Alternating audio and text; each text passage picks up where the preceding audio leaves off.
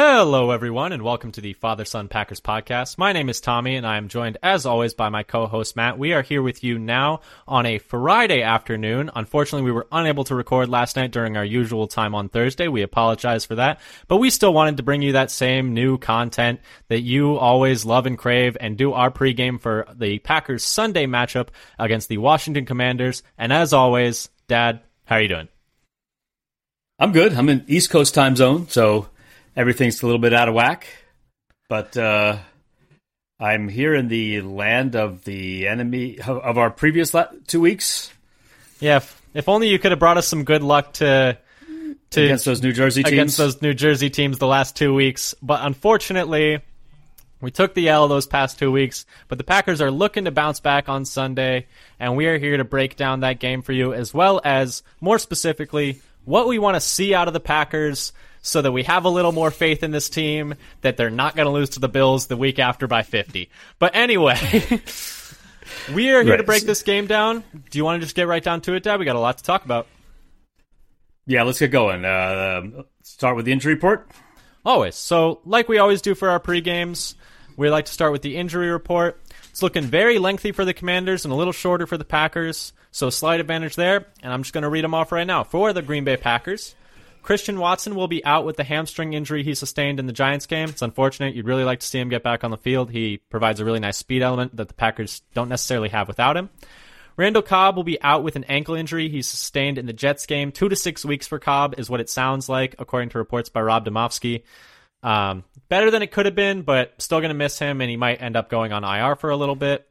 Although with that two weeks as the lower time frame of the window, maybe he'll they'll just let him kind of ride it out. And then Jake Hansen will be out with a biceps injury sustained in that Jets game. Interesting to see if he ends up with any kind of IR designation. Biceps injuries are usually a bit more long term. season ending. I haven't I haven't actually heard any details yet about how severe that is and what they expect. Have you have you heard I, anything more?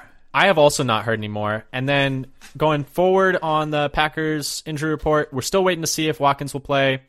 Right. Um, he's not even on the injury report because he's still on IR but they're basically reporting as he is questionable to play on Sunday. It's it's not out of the cards. Yeah, they could since activate him last second. Since he practiced uh, the la- the last couple days. Yes, but I would not hold my breath on that. I think they're going to give him. I would not either. Another I think week. he would help if he when he is able to go. Yeah, but you know hamstring injuries and his history yeah. of hamstring injuries give him Watkins. much time. Uh, what am, so unfortunate. Then moving over to the commander side, uh, Carson Wentz, as we stated um, last week, or as you might have heard last week, uh, Carson Wentz, their normal starting quarterback, is going to be out. Uh, so Taylor Heinicke will get the start for the Commanders this week. Dyami Brown, one of their deep threat receivers, uh, is going to be out this week. William Jackson, one of their starting corners, is going to be out this week. Logan Thomas, their starting tight end, is going to be out this week.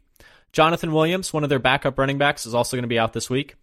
Then moving on down for the questionable designations for the Commanders, John Bates, one of their other tight ends, only practiced Friday and was limited after being a DNP on Wednesday and Thursday, so they might be very thin at that tight end room. Sam Cosmi, their starting right tackle, uh, is questionable with a finger injury. He practiced limited every single day this week, Wednesday, Thursday, and Friday, and he has missed the last two games with that same finger injury, so something to keep an eye on if they're going to have mm. their preferred starter back after some time off.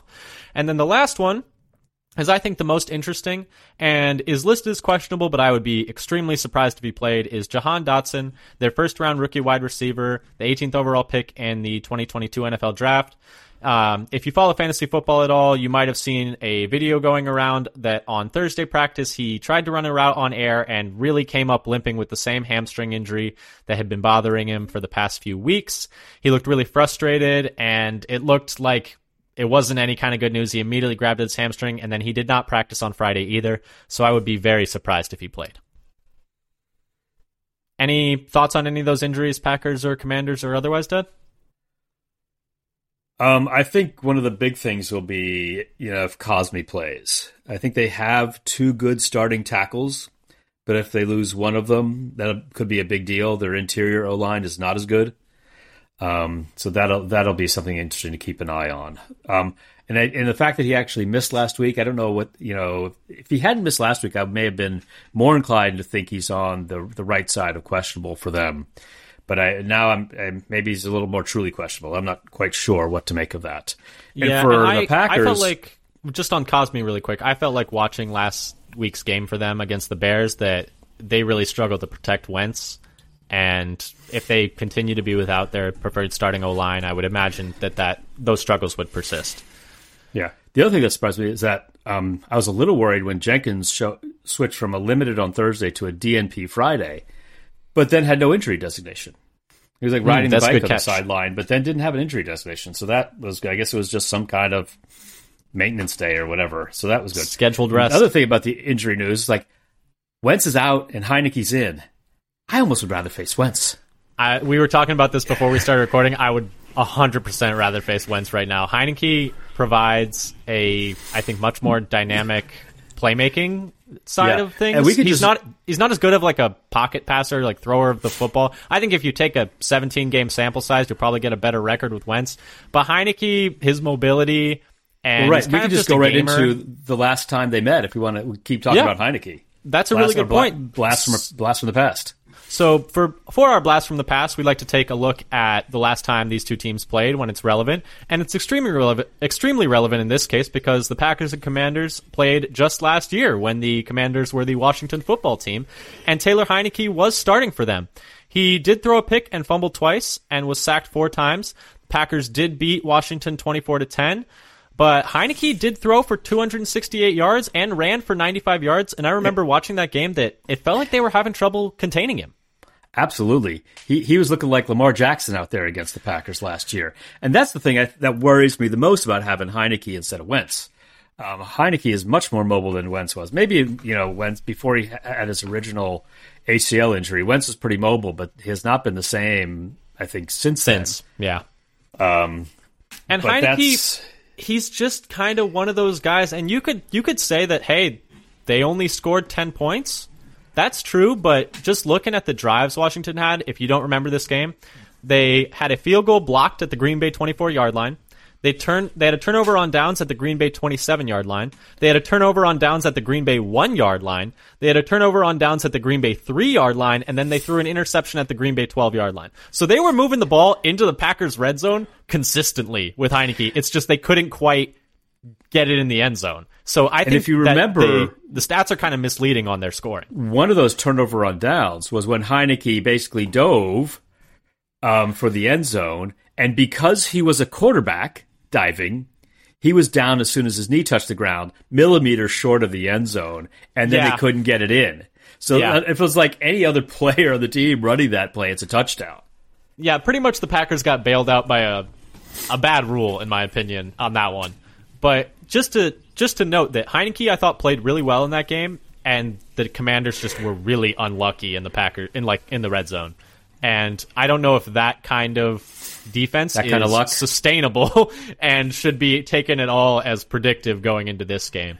But yeah, so that's our blast from the past. I think that those 95 rushing yards for Heinicke wouldn't be surprised if he has 95 again this weekend. I feel like of those kind of little quirks from last year, that seems like the most likely thing to be sustainable from game to game mm-hmm. is his rushing ability, and we'll see. We've had pa- difficulties with running quarterbacks in the past. We we haven't had quarterbacks get very many yards on us yet, but we also haven't had really been challenged because the the best running quarterback we faced so far was Fields. Daniel Jones.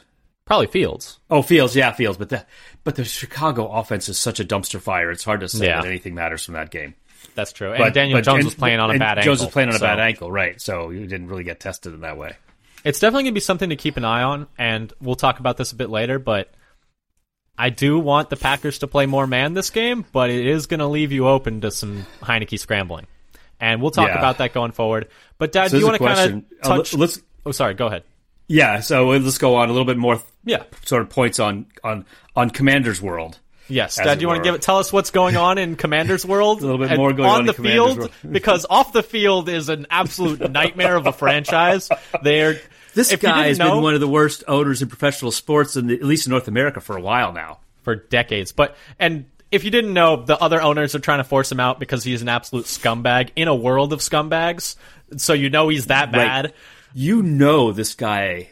Well, I guess there are two things.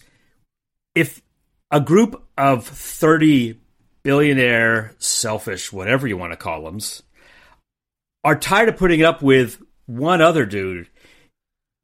If There's everyone doesn't like, if everyone doesn't like here. you, yeah, It's a no. you problem. But that's it's a you problem, all- not a them problem. Exactly. And we could talk about the Commanders' ownership issues with Dan Snyder until the cows come home, but that's not what this podcast Yeah. is about. Dad, this- take us through what's but- going but on with them on the field. For why there have been a dumpster fire for so long. That's fair. But anyway, But there are a couple of things. So that yeah, they're doing the, the Carson Wentz experiment so far doesn't really seem to be working. Um, No. Even his own coach said, "What's the what's what's the biggest issue with your team, or why are these other teams in the in your division doing well?" Like, one well, word answer: quarterback. Quarterback. One word answer. man. It's like, why don't you drive the bus over him a couple more times? Yeah, And back make it up sure you really again. did the job. Make sure Yeah. you really got drove the point Ouch. Um, home. He did walk it back a little bit, and then after the game on Thursday versus the Bears, he was like very fired up defending Carson Wentz. And I'm just like, okay, you're you're Are you back trying on a your little. meds? no, you're, it's like you're trying a little too hard. It's like Yeah, that was. I don't want Really I don't want to make any you're you're back on your meds jokes, but you, but it's it's like he I think he was just trying to like Walk essentially his, uh, overcompensate. he was overcompensating for what he had done previously. for how badly he had thrown him under the bus. Yeah, and then the other things are going on. It's like, um, rookie running back Brian Robinson is out and playing. This is the guy, if you remember, who got shot in the leg in a attempted carjacking. I think it was in the preseason, and he got lucky that as it passed through his knee, it didn't damage any like uh, critical you know, ligaments or tendons. Yeah, and he had his Um, first and so game now- back last week. and he was uh, basically a starter last week. I think he's starting to Oh, slowly ramp far. his way up. By far the most carries. You know what they call him? Bulletproof B Rob. That's what they call him. I had to make sense. And then some other general thoughts on the team. Um, for the Commanders overall, they're like bottom three offensive grades by a lot of metrics. Uh, ESPN and Football Outsiders on their their blocking ability, run and pass. Um, That's without Heinicke though. It's about the Heinicke show. right, they don't have to block. You're just going to take off and run. Um, and but on D, however, they're pretty good. Eleventh overall, um, nineteenth, but only night much better against the run and the pass. Nineteenth against the pass and fifth against the run. That's um, I think not by what, football that's not what I want to hear. Yeah. Not when the Packers, And- all the Packers can really do is run the ball. I what I know this hear. is the, the. As I looked at some of these numbers, like, oh, this is exactly the kind of thing that gives them trouble in some ways. And they're and by Football Outsiders, their their uh, their D line is um is really good at the sack rate is really good. Which you know, you, you, we look at the individual personnel later, then just you see why. yeah. And do you want to kind of hop into that? Use that as a Yeah, segue? so let's go on and start talking about it. Um, Our general bit thoughts on the game. What makes them a tough matchup? Yeah. on the on the game. So why don't you why don't you, you want to jump in with your uh, with your thoughts yes. then? Speaking of pass rush, uh, the Packers' interior was really bad last week, and they're going to have just as big of a challenge this week. I mean, they were getting smoked by Quinnen Williams that last week, and they're going to Washington this week, and they're going to have to play against Jonathan Allen, who, uh, according to PFF, has 21 pressures on the year, and Daron Payne, who, according to PFF, has 20 pressures on the year. For reference, Kenny Clark has 19. So essentially, the Packers' offensive line is going to have to be going against two guys of Kenny's caliber or borderline Kenny's caliber on p- pass rushing, and that makes for a very tough matchup, especially when you include the fact that Montez Sweat on, on the edge is no slouch himself. I mean, that guy is a former first round pick and a beast in his own right. So that entire defensive front for the Commanders, even without um uh what is his name? Can you help me out really quick? The uh second or Oh, uh, Chris Young. no, I don't think it's Chris, but It's not uh, Young, but it's uh, what's his first name? But the guy from Ohio State, yes. the uh, the defense, the end end rusher, Chase uh, Young. edge rusher, Thank you. Chase Young, Chase Young. yes. Start with ch. I was close. I was gonna say It had an that's S in it. I had three. even- I had three of the letters right. This isn't Wordle. Good try though. um, but Well, I'm sure that's how you got got Chase from Chris because you played Wordle with the name I started with you. Uh, yes, of course. I actually, my producer pulled it up really quick. But anyway, um, that's even without Chase Young out there, uh, who has been out with injury. But just those three guys alone, really, I think, are going to provide a pretty big, pretty tall task for the Packers O line, especially coming off a really rough week. Um, so Jon Runyan, Josh Myers, and Royce Newman And or whoever is starting at right Whoever's guard, going to be that right guard, buckle up because they're coming, and it's it's going to be it's tough. still yeah. and I think It's another that's game of dudes on the other side of the line. and I think that's going to be that's one of the things that makes the Commanders the I think the a really big ask this week. But what do you have for what makes them a tough matchup? Yeah, so I was also talking about their their pa- the pass rush having some dudes, and, and specifically um, Jonathan Allen and Montez Sweat, who are both you know in PFF have very good pass rushing grades, and Sweat also has a very good run defense grade, um, much well that Allen much better than Allen's, and so they for their uh, front those two had the best um, pass rushing grades as opposed to you know the, you gave the the total pressure numbers and Sweat has the best run defense grade on their defensive front. It's a Um, really other- talented D line. It's a really talented and, and they've been building that with high picks for a while now. Uh, and then, then, of course, uh, there was a chance at one point uh, in the beginning of the season. There was we thought there was a chance that Chase Young might be back in time for this game, but they are still working him now Yeah. to see when he's ready. And the other thing I have about about um, as again and again in their defense are their safeties are actually quite good. Um, both Mm-hmm. of them, uh, Curl and Forrest, they both have really good grades in coverage, um, specifically better than their the coverage grades for their cornerbacks, which is something we can talk about. About I think the Packers might be able to take advantage of. We got to watch out for those those safeties. Yeah, and the other thing I wanted to just quickly touch on that I think gives the Commanders a bit of an advantage is unscouted looks and extra preparation. So the Commanders are coming off a Thursday night game in their last game, so they've had 10 days to prep. And they have a brand new quarterback, and it's Taylor Heinicke's brand new, quote unquote, Taylor Heinicke's first start of the year. It's probably going to be a similar offense to last year, I would imagine, but I think you can certainly expect that there's going to be some stuff that's brand new that no play like no team has seen yet, and that's going to make for I think a tougher matchup for the Packers than it would normally be. But anyway, Dad, I think so that's you- you most also of what we the- have. But there's also For- like, they've got the mini bye as well. They're coming off of. That's what, yeah, that's what I was. I was Oh, saying they uh, had ten days yeah, since their Thursday night They game. had ten days, and we've got there's a brand new quarterback. Yeah. exactly. So But that's kind of what makes the Packer, the Commanders, a tough matchup. Um, how do we think that they're going to try to specifically exploit the Packers? What are you thinking on that? So I was looking over some of the numbers, and, and something I think they're going to try to do. Of course, if they watch anybody else, they're going to try to run the ball. Um, you know, with uh, with uh, the way the, the Giants and especially the Jets uh, performed against them. But I don't think they have anybody who's as good as Breece Hall right now.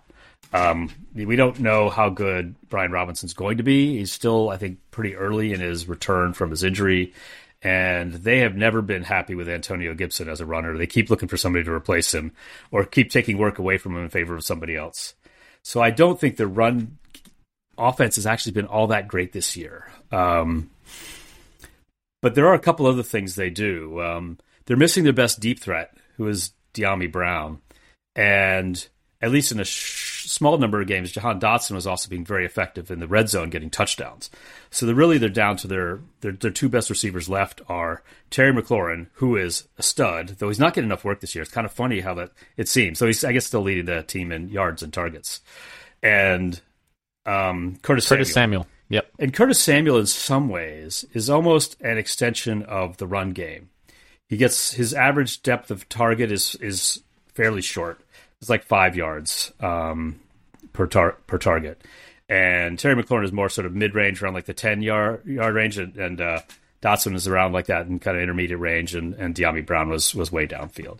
Yeah, and McLaurin I saw you had something down based on you were talking about that short depth of target. You had something down there about Heinicke enjoy, like Yeah, looking for I- those short um, and, targets. and there was I don't know if there's like stuff floating around somewhere. I read like, well, they're not going to be throwing so deep because because uh, you know hence Wentz is going to like chuck it every once in a while.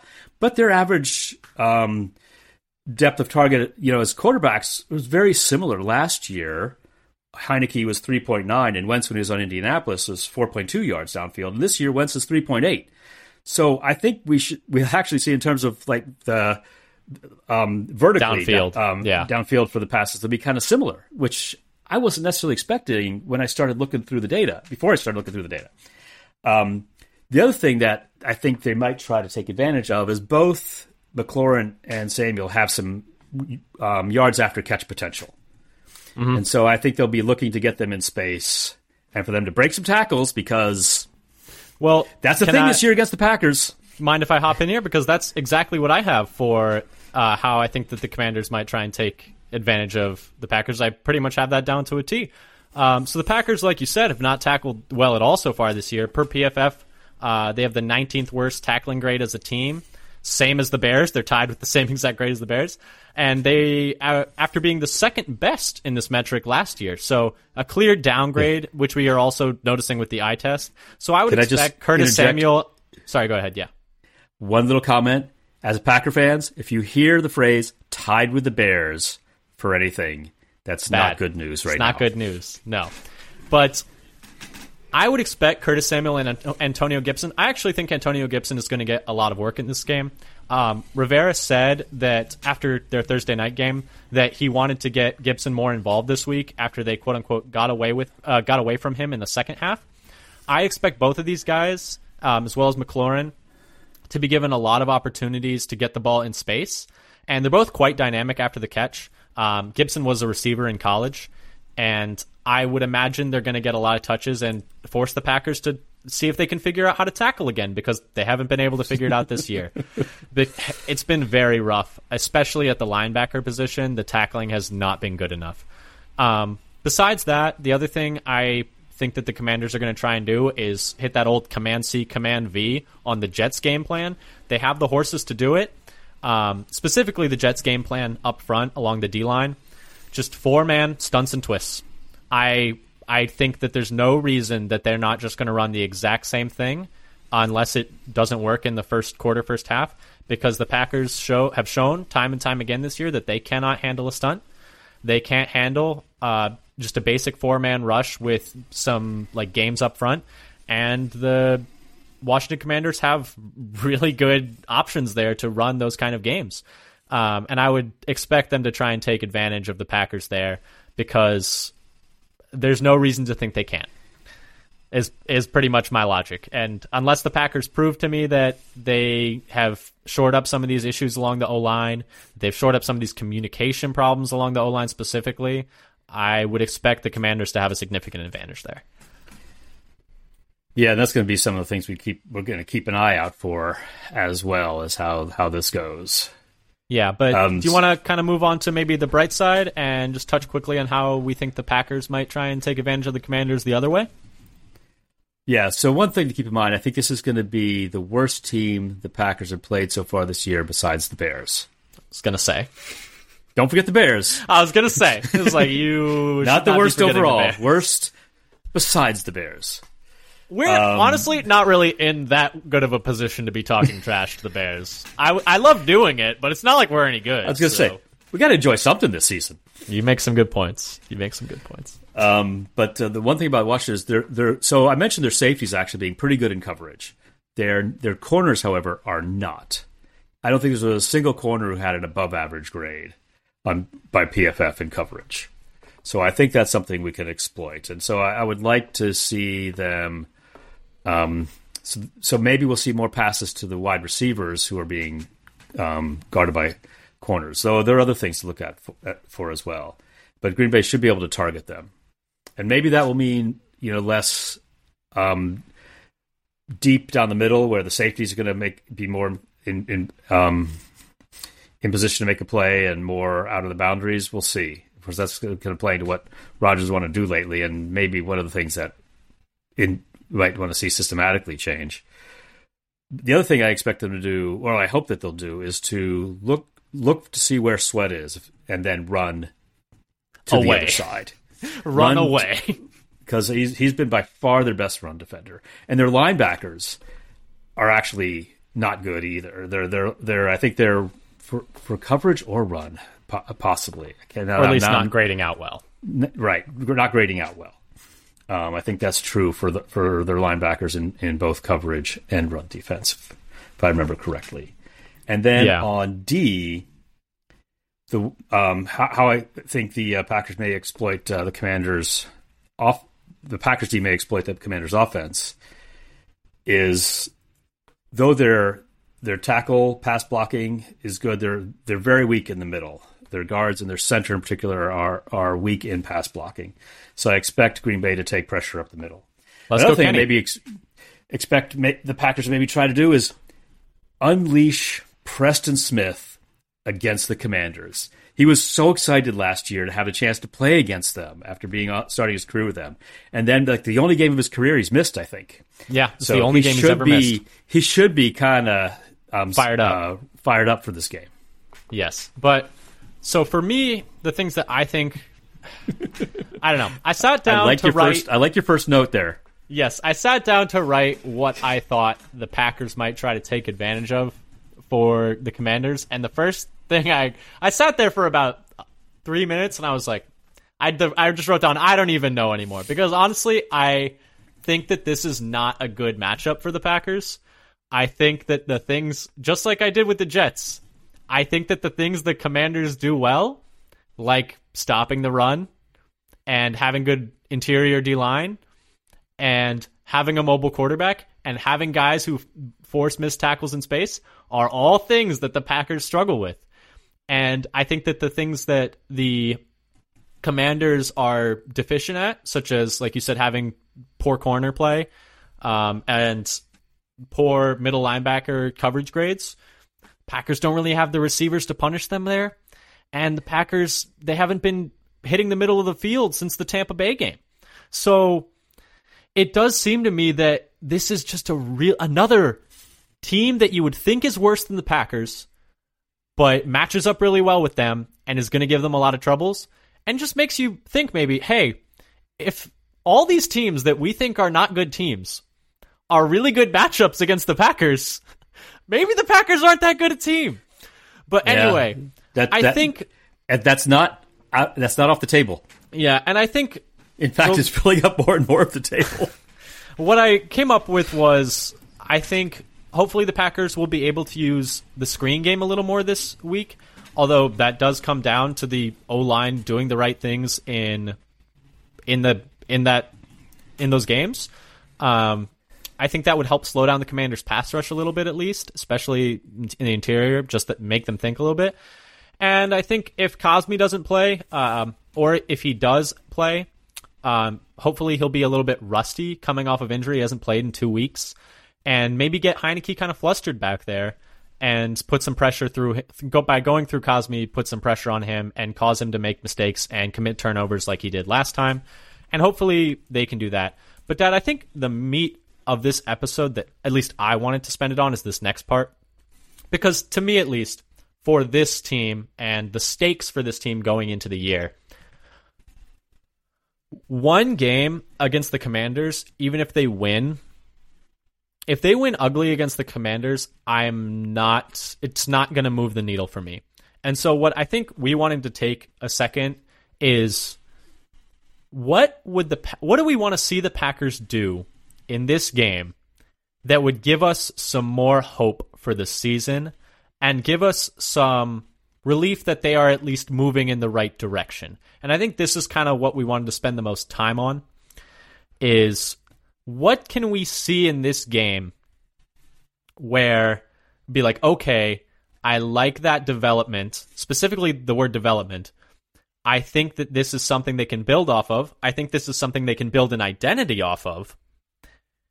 And kind of what do we what do we really want to see in this game? What is our wish list as we're coming up towards the quote unquote holiday season? We're about to start here 42, and 42 to seven Packers win. I not You said it- wish yeah, list. You said wish list. Yes, but I guess what are the specific things that you want to see from the Packers in this game where you're like, okay, that's something that will change my overall perception of the team. Right. So I would say the biggest thing is going to be offensive line play and being assignment sure in offensive line play. One of the things that was very interesting, uh, Dan Orlovsky, I think it was, had this analysis of Packers O line play, and ran through a few plays and showed how one person screwing up on a play their assignment blew the whole thing up. And there are a couple times where you know they, they they had an open receiver but couldn't get it off because somebody missed a block or there's pressure or tackle in the backfield because of one person um, missing their assignment So, and and going into this year, I thought before the season started, one of the biggest things that could improve compared to last compared to the end of last year. You know, say like, oh, we lost that playoff game. Where can we get? Where do we see room for this offense to improve, especially if we lost Davante Adams? And I thought before the season started, the chance for improvement was O line. We getting Bakhtiari and Jenkins back, getting our two best offensive linemen back that we were missing last from last year. So the big thing I want to see are improvement in the offensive the offensive line's ability to just do their freaking job that's in front of you. Don't like go out of position, miss your block, just fail to see somebody coming around. Talk to each other and know who's blocking whom. And then the other thing that is well, that is that. I, let's let's go back one. and let's go back and forth. That is Okay. number one for me as well, and I agree. So you were saying the biggest room for improvement from last year to this year was the offensive line, and that's how you thought they would make the jump But- within the off within the yes, offense. within the offense. I think that that should be step one of things to fix right now because it is the cause of all of the problems on offense. If they can they could not block a soul versus the Jets. They couldn't block anyone on offense or special teams. But since we're specifically talking about the O line, I think the big thing that I really want to see, besides picking up more stunts, besides communicating better, I think like five, six games into the year, I think it's time to see a different starting off- offensive line. And I think the Packers might think this too because they had benched Royce Newman by halftime of the last game and put in Jake Hanson. That's how desperate they were. They put Jake Hanson in for a spark, which is I was incredulous about. But of course, Jake Hanson unfortunately got injured almost immediately during that two minute drive, and Royce Newman came one in drive. and- yeah, and Royce Newman came in and finished the game. I don't see unless he makes a massive jump in play, and I hope he does. But I don't see how you can consider this O line to be competitive when you're trying to be a run first offense and keep Royce out there. I think Royce Newman is a serviceable backup. He's a good sixth or seventh guy, but it's just not working. He is getting obliterated by any good interior D lineman you play. Dexter Lawrence killed him. Quinnen Williams killed Quinnen Williams killed him and Runyan. To be fair to Royce Newman, everyone on the line could get it. Everyone was just getting their asses beaten that game. But I think you need to take a look at the weak link on the offensive line, and whether it's bringing Nijman in to play right tackle and moving Elgton to right guard, whether it's bringing Zach Tom in, play a little right to play right guard or right tackle, whether it's even trying something crazy. I I'm not even sure what else you could really try at this point. Whether or not you're doing something like a big shuffle and moving Elgton back to left guard, Runyan over to right guard, even though he said he didn't want to play it, and then putting Yosh at right tackle.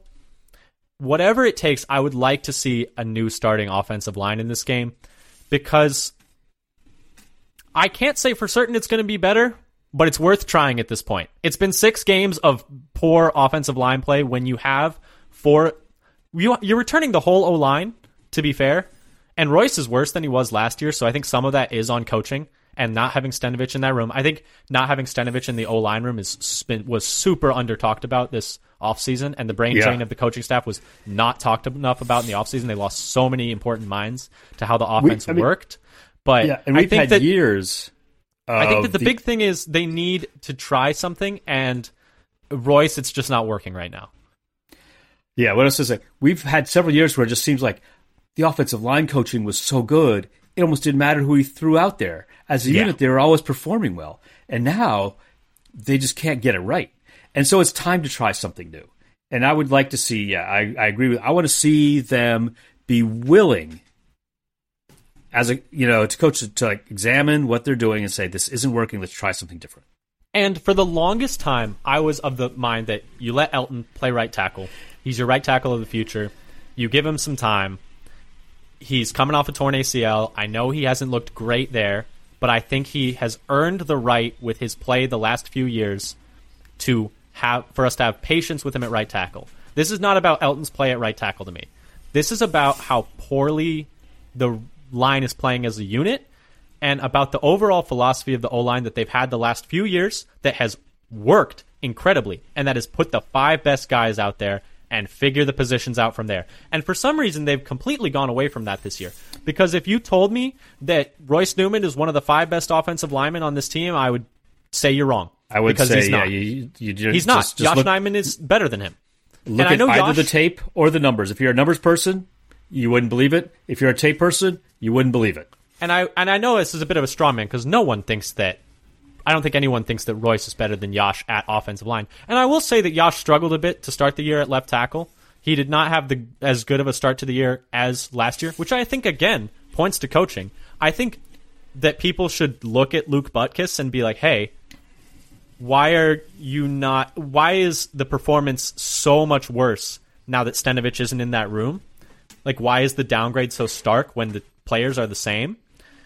Um, and I think why aren't the five best players starting? Usually, that is a lot of that call is made by the position coaches, and I, I do think actually overall, the more that I think about it, the offensive coaching staff needs to take a long, hard look at Luke Butkus and the job he's doing with the offensive line because the communication is terrible.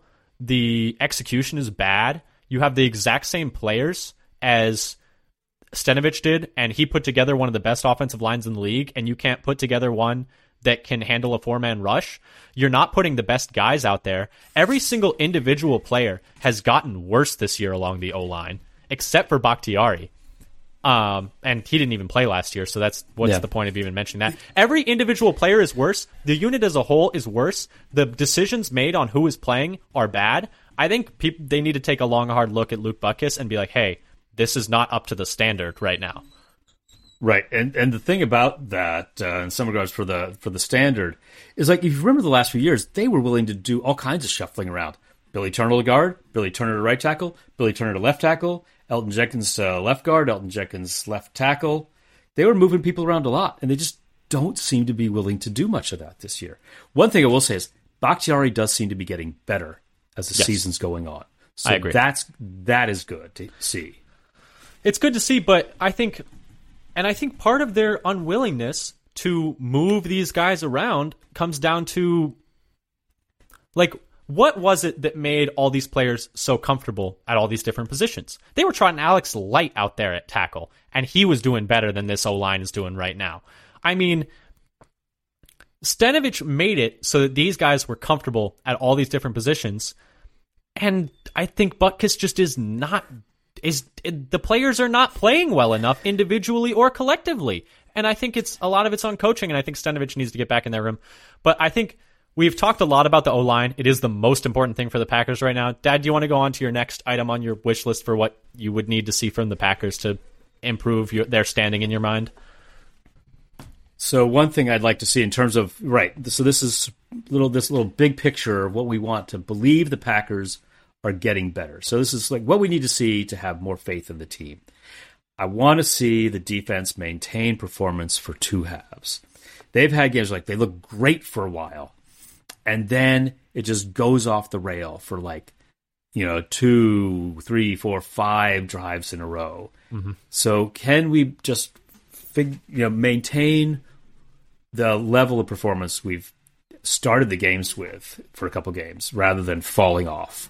Yep. as the, the Giants game game, on. the Giants game and the Jets game were the exact same way, where there was a stretch of three or four drives, seven minutes, eighty yards, five minutes, sixty yards, like scores on consecutive like three to four possessions in a row, and I mean you're, the defense is too talented for that. That can't happen. Yeah. I want to see the defense wrecking. I want to see the defense going out there and blowing up plays and and hitting for losses, dislodging the ball, The idea for the sacks defense back. going tackles into the year loss. was they would be the tone setting like phase of this team is they would be the identity of this team and i know it's a lot to ask for them but you're getting paid to do that You know, the and funny- the offense they gave up like they gave up essentially the ability to be a dominant offensive team or like truly dominant when they phased away from having a star receiver and invested in this defense with the understanding that this defense would be holding good teams to like points in the teens and shutting out bad teams. And right now they're they're they're very mediocre and they're so inconsistent. Right. And if you look at what they did with the capital they got from the Adams trade, the the the cap capital, re-signing Douglas, re-signing, Resigning Campbell. Yep. and the draft capital, you know, not all from, but what they did with the starting draft capital capital was Quay Walker, Devonte Wyatt, defense, defense again. So the two biggest signings or re-signings were defense. Their top two picks were defense, and then two um, second rounders for Christian Watson. And I don't want to I don't want to be too much So of a the- Debbie. Well, I, let me just say, I don't want to be Okay. too much of a Debbie Downer. But what they got out of this offseason is so far an overpaid linebacker in Campbell, a mediocre first round pick in Quay Walker, who might be good, but he's not good right now. A guy who can't even get on the field in the first round in Devonte Wyatt. They won't even play him, even So when he he's seems to be healthy. over- he seems to be over his quad injury now. That is good. But even when he's So- healthy, they're not playing him. And then Christian Watson, who can't get on the field. And when he is, he's just a gadget guy. And then Rasul has been up and down. He's been better on the boundary than he has been inside. Right. But- I, I, so I would like to see them continue what they did at the beginning of the game last Yes, year in terms that's of their one of mine. defensive back philosophy and and be, staying aggressive.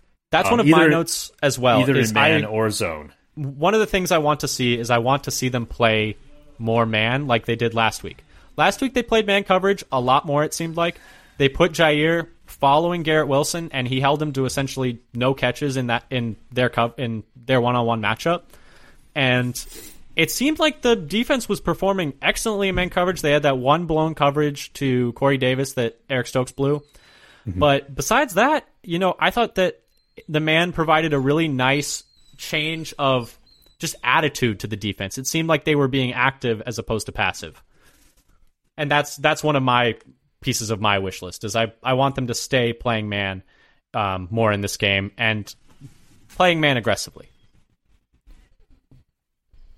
Yep, and I, I more generally, I just want to see the Packers smack a team around. Please, can we see the Packers beat a team convincingly?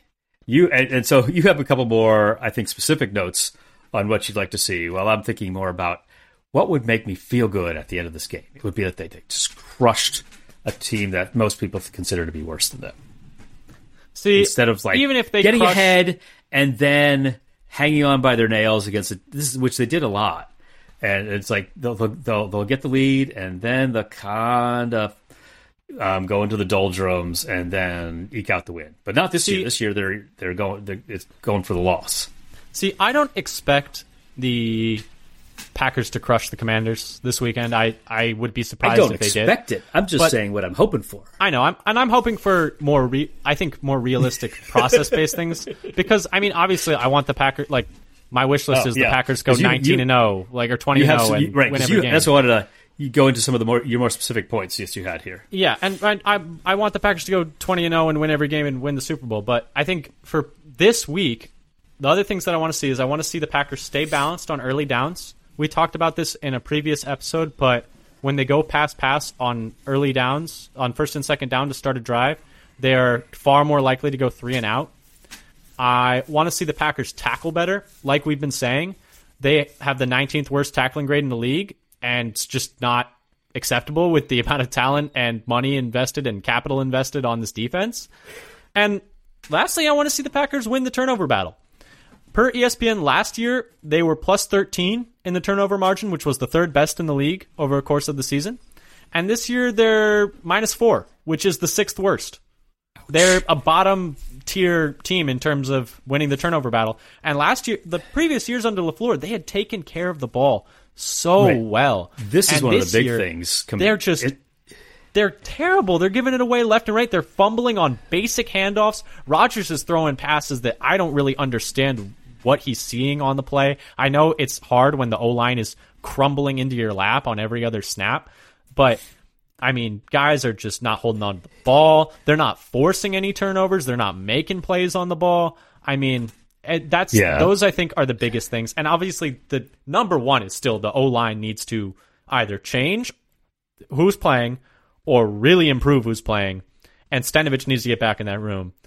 Um, not like someone on Twitter, I, I tweeted that, and someone said, oh, if you think that Stenavich is going to settle for a demotion, you're crazy. I'm not saying demote him to O line coach. I'm saying he's still the offensive coordinator, but the part of the offense that is the biggest problem is the O line, and that's what he's a specialist in. So work your magic, my guy, because we need you now.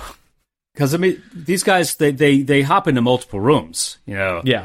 and you know, Lafleur will go into the probably spends more time in the offensive rooms and then occasionally go to the defense when he feels the need. And the offensive coordinator should be going into the O line room, the receiver room, the running back room, the quarterback room. You know, his job is all of them. And so, you know, when your job is all of them, you look at what needs the most help. Yeah. Right now, it's the O line. And I thought of one more thing I'd like to see this week that I didn't actually get into the notes. Um, and I've been thinking about that we've been missing from this offense for a few weeks now. I want to see more passes over the middle. We Yes. are like doing short flats and boundary sideline, and the we're just a, mostly been abandoning the center of the field. I'd like to see more crosses. I'd like us to start reusing those. We did it some of the early season with Doubs and Watkins.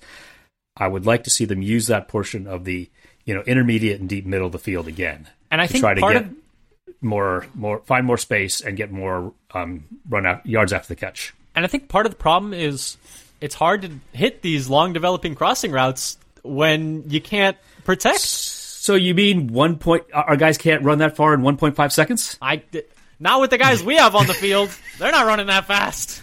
Um, but yeah, I totally agree. It seems like Tampa was the last time that they actually hit a guy in the middle of the field. I Yeah. it's and those were they were actually hitting some shot plays to the middle of the field, not deep middle, but like between the linebackers and the safeties. I'm, I'm, And- I'm looking for something in like the 10 to 15 yard range. I think there's a soft spot that we are not taking advantage of. We've kind of abandoned for like three weeks, it seems like. Yeah. I- and we're the taking fact that we're taking hitting- these deep shots down the sideline where all of our players are just getting pushed out of bounds. Like I'm not complaining about Yep. not to complain about a call, but but they're getting like just shuffled out of bounds legally, and it's like what is the? I, I would love to know what the percent success rate is on that kind of play where it's and it's not even like our guy has beaten them yet. Rodgers is throwing that before he's even passed him. And it seems like that is a incompletion burned down every single time. And we talked about why- this in yeah. the in the post game that like pass to Lazard requires an incredible amount of precision. It's like there's got to be everyone involved. that that window for a football to fit into was about the size of a football and a half, and then Lar- Lazard has to make this incredible catch to complete it. Can we not have everything be so hard? And it's all that for 30 yards. And Uh, but I'd also like to, one thing I'm hoping for, and we saw a lot of last week, is Tonyan, and I'd like to see him getting into the middle more as well, and like going up the seam. We haven't seen much up the seam yet either, though. This week they do have some good safeties, so we'll we'll see. How, I'm thinking more about uh, as a general plan to use more of the field and actually force the defense to cover the whole field instead of just out in the flat and against the boundary. I'd like to see us like stress the stress the defense all over so they don't always know what's coming. Yeah. But anyway, those are kind of the things that we feel like, at least I feel like I would need to see to feel better about the state of this team. I think even if the only thing that hits of these is the O line, I will feel 90% better. Because I think if- that would fix so many problems. If the O line hits, they start putting it together. That this I think we'll actually see the offense starting to hum a little bit, yes. um, even with with um, very little else changing. but I think that's the biggest thing that needs to change. But anyway, do you want to move on to our players to watch? You want to hit first? Yeah, so uh, the first one I have is Jenkins. I want to watch, see how he does. Last week he had a rough week, so how does he bounce back this week? Um, after having a rough week when just two games ago, He had a really nice Sanders game was against saying the it was Giants. his best best game of the year. Yeah. So I want to see if he bounce back and has bounces back and has a good game wherever he is, whether he's at you know guard or tackle. I want and then the other player I'm going to keep a little bit of eye on um, as Lazard. Is he going to be peppered with more targets and as a chain mover now? Will he be getting more slot reps with Cobb hurt? Um, and you know how how much are they gonna gonna try to um, use him? Will they um, will they just be spreading it around like three targets each, or will they be will uh, Rodgers be concentrating on Lazard and, and possibly Tonyan um, this week. Mm-hmm. Yeah, and my players to watch are number one is Jon Runyan. Can he bounce back after what I think was his worst game as a pro?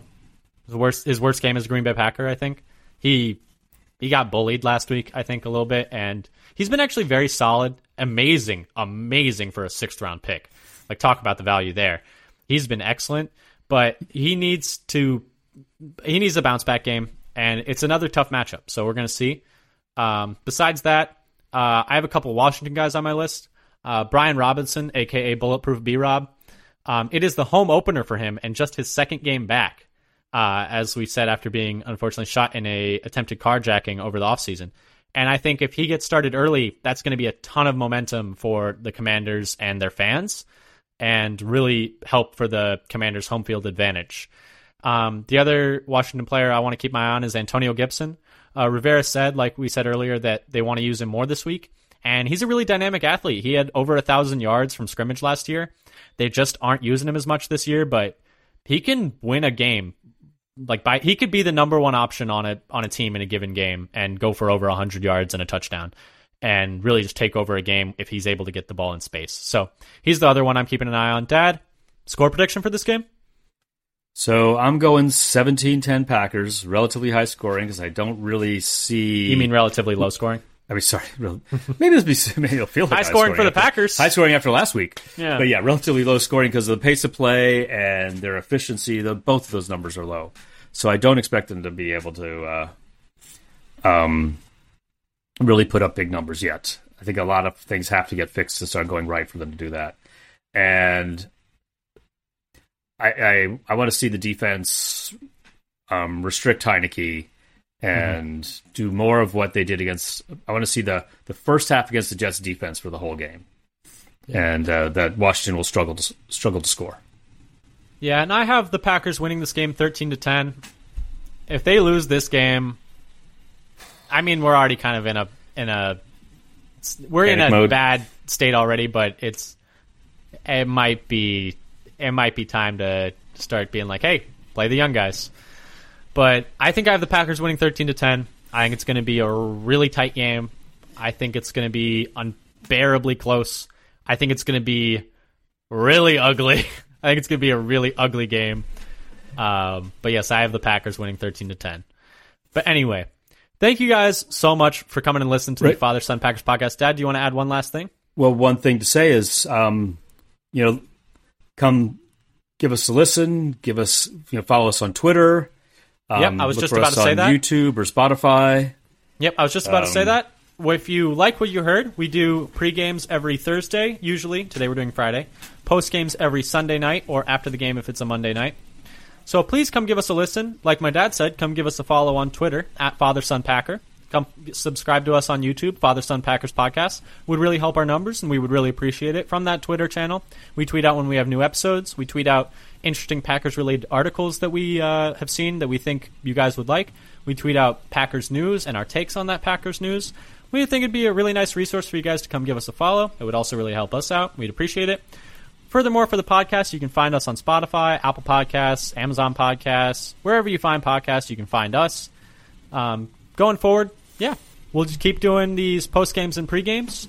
And we right. really appreciate you giving us a listen. Come listen to us Sunday night, hopefully after a Packers win. And Dad, and we'll be and we'll be keeping our eyes out on the rumor mill on the, the rumor mill and uh, trade rumors. And for those of you who uh, hate this sort of thing, well, it's only ten days left until the trade deadline, and then yeah. then that'll quiet down for a while.